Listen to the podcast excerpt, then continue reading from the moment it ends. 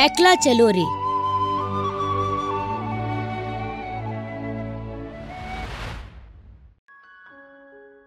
कहते हैं, पूर्वाभास जैसी कोई बात होती है।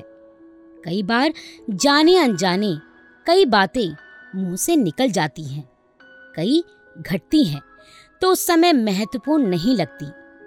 परंतु बाद में जब उनके बारे में सोचा जाता है, तब लगता है, कहीं वह पूर्वाभास तो नहीं था। कहीं कोई शक्ति तो नहीं थी, जो बार बार आगाह कर रही थी कि शीघ्र ही जीवन में कुछ अघटित होने वाला है। आफत का कोई पहाड़ टूटने वाला है और नीति तैयार कर रही थी उस स्थिति का सामना करने के लिए। शुरू से मेरी आदत रही कि ठाकुर के कहीं बाहर जाने पर मैं उन्हें स्टेशन या एयरपोर्ट छोड़ने अवश्य जाती थी। यह क्रम कभी टूटा नहीं। पर उस बार पता नहीं क्या हुआ। मैं हिंदुस्तान टाइम्स में अपने कमरे में ऑफ़िस के कामों को निपटाने में लगी थी। ये उस समय की बात है जब मैंने हिंदुस्तान टाइम्स छोड़ा नहीं था। शाम को पाँच बजे की फ़्लाइट से इन्हें बम्बई जाना था। मैं घर पर बोलकर आई थी कि तीन बजे तक अवश्य लौट आऊँगी। काम की उलझन में मेरे दिमाग से ये बात निकल गई। इन्होंने घर से फ़ोन भी किया पर लाइन व्यस्त थी, सो बात नहीं हो सकी। अचानक पौने तीन बजे मुझे ध्यान आया कि आज ही तो ये बंबई जा रहे हैं। मैं सब काम छोड़कर घर पहुँची, ठाकुर घर से निकल चुके थे। घर ऐसा खाली खाली लग रहा था जैसे कहीं कोई खुशी ना हो। सब स्तब्ध था, केवल घड़ी की टिक टिक सुनाई दे रही थी। पता नहीं क्यों मुझे बहुत घबराहट हुई। एक ऐसी बेचैनी जैसी मैंने कभी इसके पहले महसूस नहीं की थी। दिल डूबा जा रहा था। एक ऐसी हुक उठी कि अभी इसी समय उड़कर इनके पास पहुँच जाऊँ। मन को समझाया भी कि आज उम्र के इस दौर में ऐसी बेचैनी किस काम की। कुछ समझ में नहीं आ रहा था। हमारी गाड़ी सामने खड़ी थी। किंतु एक तो मैं चलाना नहीं जानती थी। दूसरे, गाड़ी की चाबी भी पता नहीं कहाँ रखी थी। एयरपोर्ट पहुँचना नामुमकिन था। तभी मेरी एक सहेली सुनीता आ गई। मेरी परेशानी देखकर उसने कहा, चल, मैं तुझे एयरपोर्ट पहुँचाए देती हूँ। मुझे याद आया गाड़ी की डुप्लीकेट चाबी तो मेरी अलमारी में है। उसे निकाला। तेज रफ्तार से हम एयरपोर्ट पहुँचे। तब तक ठाकुर अंदर जा चुके थे। अब क्या हो सकता था?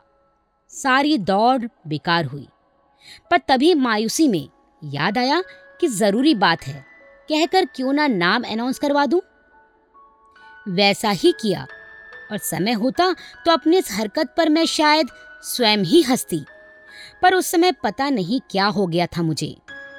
एक खालीपन, कड़वा कसैला स्वाद, जैसे मेरे सारे वजूद पर हावी हो गया था। खैर, ये बाहर आए। मैंने शुभ यात्रा कहा। मेरी भावनाओं को ये बखूबी जानते थे। खुद भी शायद वैसा ही कुछ महसूस कर रहे होंगे। मुझे कुछ नहीं कहा। हँसते हँसते विदा ली। भरे किंतु तृप्त मन से मैं लौट आई। रास्ते में सुनीता बोली, शादी के इतने वर्षों के बाद भी आपकी ये बेचैनी देखकर बड़ा मज़ा आया। दूसरी घटना बंबई में घटी। उस बार हम साथ ही बंबई गए थे। लौट रहे थे तब। एयरपोर्ट पर चेकिंग कराकर लाउंज में बैठे थे। अचानक ये उठे और अभी आता हूँ कहकर चले गए बाथरूम की ओर। काफ़ी देर हो गई। फ़्लाइट का एक अनाउंसमेंट भी हो गया। बोर्डिंग के लिए तैयार मुसाफिरों की भीड़ भी कतारबद्ध हो गई। पर ठाकुर का कहीं पता नहीं। मैंने एयरपोर्ट पर नज़र दौड़ाई। कहीं दिखाई नहीं पड़े। अब तो मुझे आशंका हुई। कहाँ गए? क्या हो गया? क्यों नहीं आए? तभी एक परिचित मिले। उनसे कहा कि अंदर जाकर देखें। वहाँ भी उन्होंने देखा। एक पल के लिए ज़िंदगी थम सी गई। तभी देखा दूर नज़र दौड़ाकर तो एयरपोर्ट के एक कोने में दूर, दूसरी ओर ये बैठे हुए थे। उस दिन तक ऐसा कभी नहीं हुआ। मैंने उलाहना दिया, ऐसा क्या हो गया? मुझे बताए बगैर यहाँ इतनी दूर बैठे हो? फ़्लाइट भी अनाउंस हो गई। ये कुछ बोले नहीं। मुझे लगा कहीं खोए हुए हैं। आँखें उठाकर मुझे ऐसे देखा जैसे कहीं दूर चले गए हों। उस दृष्टि में एक अजब सा पथराया सूनापन था, जैसे किसी पीड़ा की मुँह का आवाज़। मैं तो घबरा गई। पूछा, तबीयत तो ठीक है? दूसरे ही क्षण हंस पड़े। बोले, मैं तो ऐसे ही इधर आकर बैठ गया था। कहीं कुछ भी तो बात नहीं है। बाद में भी बहुत देर तक सोचती रही। बार बार इनसे पूछती रही। मैंने सोचा, ऑफ़िस की कोई उलझन होगी। पर ऐसी भी क्या उलझन, जिससे मुझसे ये बांट नहीं सकते हैं? फिर बात आई गई हो गई। आज सोचती हूँ तो लगता है दोनों घटनाएँ शायद आगाज़ थी उस अंजाम की, जो होने को था। बिलगांव और बिछुड़न की तैयारी, जो अनजाने ही घटित हो रही हो। वैसे इन्हें इंट्यूशन या पूर्वाभास हो जाता था। शायद वैसा ही कुछ हुआ होगा, पर इस बारे में कभी कुछ इन्होंने कहा नहीं। इधर एक अंतर अवश्य आया था कि नकारात्मक बहुत बोलने लगे थे। मैं सदैव से पॉजिटिव थिंकिंग में विश्वास रखती हूँ, इसलिए यदि कुछ नेगेटिव बोलते भी तो मैं टोक देती थी। उस दिन भी ऐसा ही हुआ। 16 जनवरी उन्नीस हमारे विवाह की वर्षगांठ थी। सदैव की भांति एक छोटी मोटी पार्टी रखी गई। महफिल जमी अच्छी खासी। सभी मित्र आए। सारा ड्राइंग रूम फूलों की खुशबू से भर गया। उत्सव का सा माहौल था। संगीत की लहरें उठ रही थी। सुखमय जीवन सौंदर्य को भरपूर समेटने की अभिलाषा मन में जन्म ले रही थी कि अचानक ठाकुर बोल पड़े, अगले साल से अपने विवाह की वर्षगांठ नहीं मनाएँगे। क्यों? ऐसा क्यों कह रहे हो? मैंने टोकते हुए कहा। इन्होंने उत्तर दिया, अगले साल से अमित के विवाह की वर्षगांठ मनाएँगे। मैंने फिर भी कहा अपनी भी मनाएँगे और उसकी भी। आज भी उनका ये वाक्य कानों में सीसी की तरह घुला हुआ है। उसी दिन रात्रि में किसी का फ़ोन आया। हम लोगों को दूसरे दिन सुबह ही पहली फ़्लाइट से बंबई जाना था। फ़ोन शायद किसी मित्र का था। उसने कहा, कल तुम बंबई मत जाओ। इन्होंने पूछा भी, क्यों? तो उसने उत्तर दिया, ऐसे ही कह दिया, बाद में चले जाना। जब इन्होंने मुझे बताया तो मैंने कहा भी कि जब टोक दिया है तो नहीं जाते हैं। इन्होंने कहा, पागल हुई हो, टिकट वगैरह आ चुके हैं। टोकने टाकने से कुछ नहीं होता है। पर मेरा मन आशंकित हो उठा। मैंने फिर भी कहा, हर काम आदमी अपनी खुशी के लिए नहीं करता, दूसरों की खुशी के लिए भी करता है।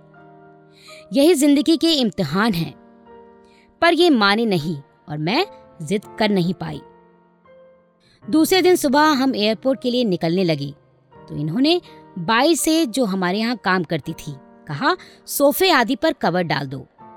सोफा नया पिछले दिन ही बनकर तैयार हुआ था। उसका पेमेंट भी ये बढ़ई को कर चुके थे, पर कुछ बाकी था। रात को 12 बजे पार्टी खत्म होने पर जब ये चेकबुक लेकर बैठे तो मैंने कहा भी इतनी जल्दी क्या है?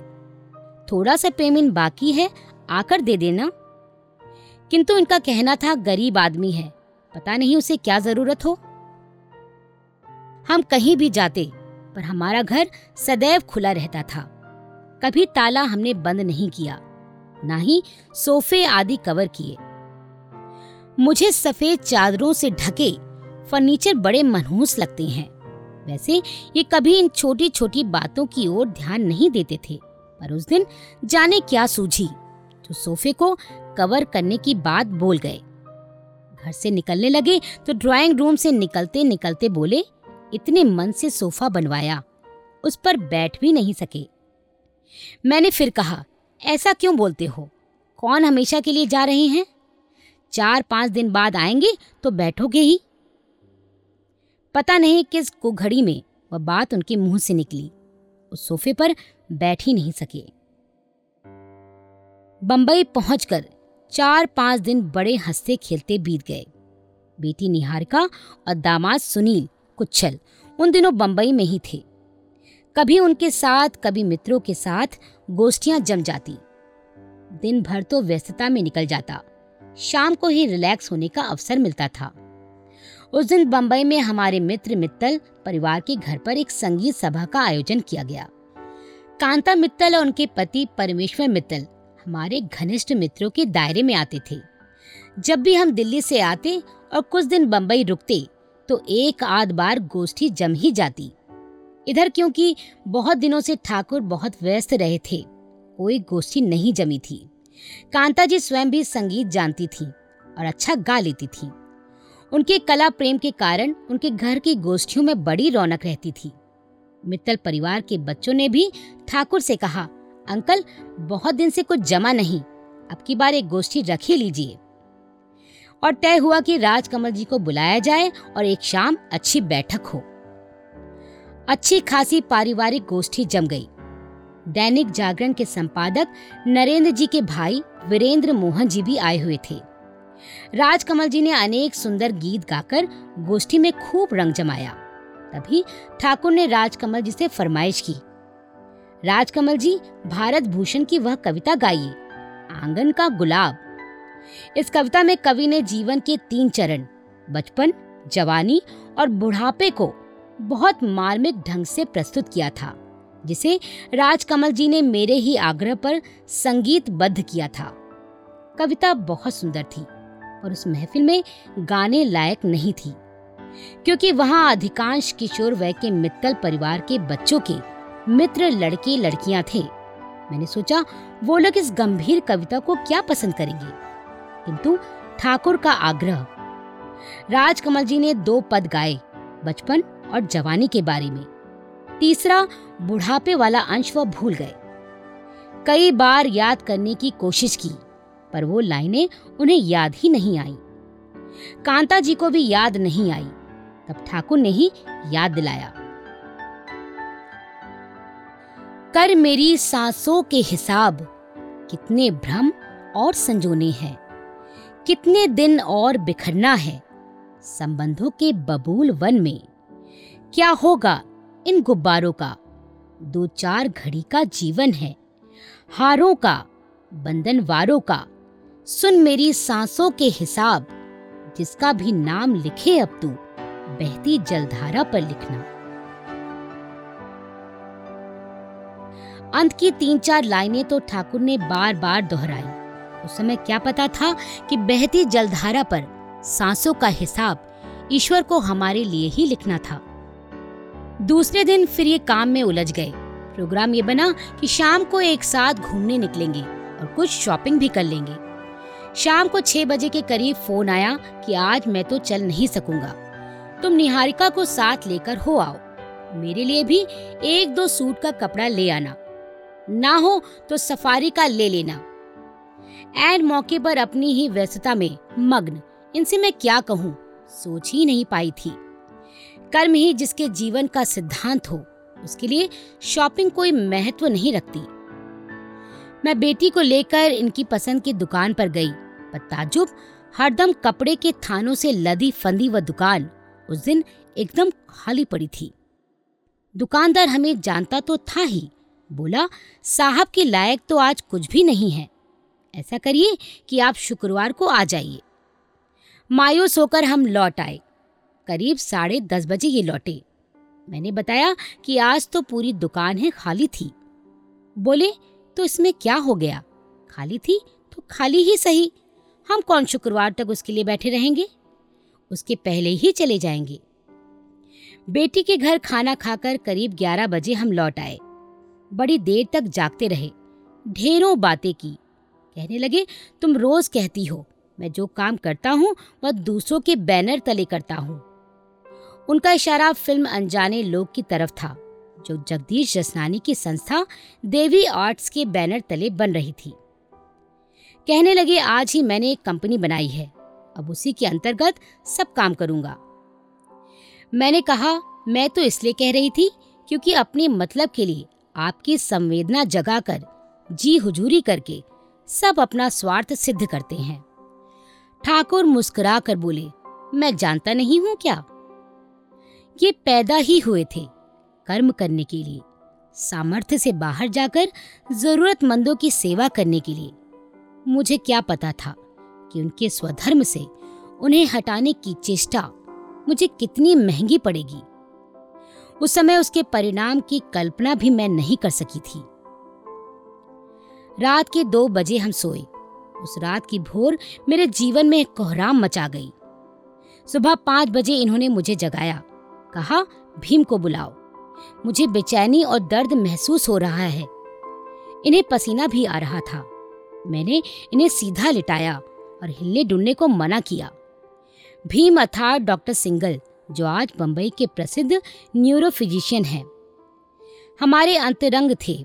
बालिका ट्रस्ट से स्कॉलरशिप दिलवाकर ठाकुर ने उन्हें लंदन भिजवाया था। वह भी सदैव हमें बड़े भाई भाभी का सम्मान देते थे।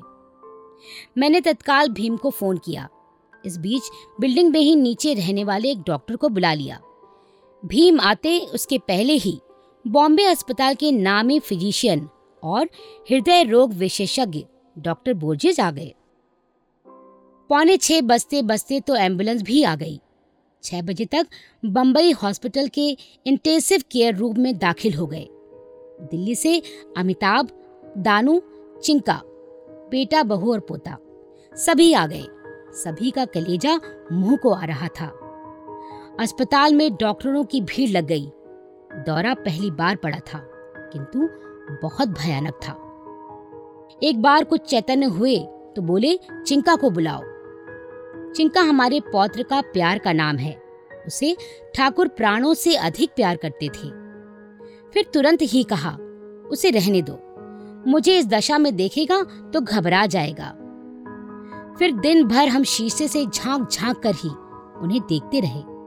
कभी लगे कुछ सुधार हो रहा है, कभी लगे ये तो महज धोखा है। शाम ढले तक मैंने डॉक्टरों से बार बार तबीयत के बारे में पूछा। उनका एक ही जवाब था, सब कुछ कंट्रोल में है, बस 48 घंटे निकल जाए। ये 48 घंटे कैसे बीतेंगे? दौड़ी दौड़ी महालक्ष्मी मंदिर गई। माँ से प्रार्थना की। उन्हीं का सहारा था। सुबह के तीन बजे तक सब ठीक था। मैं दो मिनट के लिए ही कमरे से बाहर आई थी, बाथरूम तक जाने के लिए। लौटी तो कमरे के सामने भीड़ लगी थी। ये क्या हो गया? कमरे में घुसने की कोशिश की। डॉक्टरों नर्सों ने घुसने नहीं दिया। दौड़कर बेटे को बुलाया। डॉक्टर सिंगल को फ़ोन किया। उनकी लड़की और दामाद दोनों डॉक्टर थे। रात भर अस्पताल में ही रहे। पर क्या कर सका कोई? देखते देखते सबको रोता बिलकता छोड़, ये तो अनंत में लीन हो गए थे। जिनका एक पल का वियोग सहन नहीं हो सकता था, उन्हें अब कहाँ देख पाऊँगी? कितना पकड़ कर रखा, पर क्या पकड़ सकी उन्हें? जो दूर रहकर भी सदैव साथ रहते थे, आज सामने दिख रहे हैं, पर कितनी दूर चले गए हैं। भूल गए उस क्षण सब बुद्धि, कौशल, आत्मज्ञान, रह गए केवल आँसू, अनवरत बहते आँसू। उस क्षण बस ऐसा लगा मेरे लिए सब कुछ खत्म हो गया है। संगीत के वह लय जिसे हमने साथ साथ सुना था, फूलों की वह मादक सुगंध जिसे हमने एक साथ अपने प्राणों में समोया था। कविता की वो छंद जिन्होंने हमारे चारों ओर इंद्रधनुषी संसार की रचना की थी, सब लुप्त हो गए, खो गए असीम अंधकार में। अनंत की ओर बढ़ती उस महायात्रा के दिन। अंतिम प्रणाम कर जब सिर उठाया, तब उस मोह भंग की स्थिति में भी ऐसा लगा जैसे विशाल काय पृथ्वी से गगन की ऊंचाई को छूता हुआ। भगवान विष्णु का चतुर्भुज रूप सामने अवतरित है। मैं तो देवी की उपासक थी। भागवत स्वरूप की एक कैसी कृपा मुझ पर हुई। शायद जाते जाते ये मुझे उन्हीं संसार के पालन करता और रक्षक विष्णु भगवान को सौंप गए। अब से वही मेरे आराध्य होंगे। एक बहुत बड़े शौक से गुजरने के बाद मेरी सोचने की, कुछ महसूस करने की शक्ति ही खो गई। लगता वो लम्हे, वो दिन, वो महीने, वर्ष जैसे स्मृति पटल से पुंछ हो गए हों।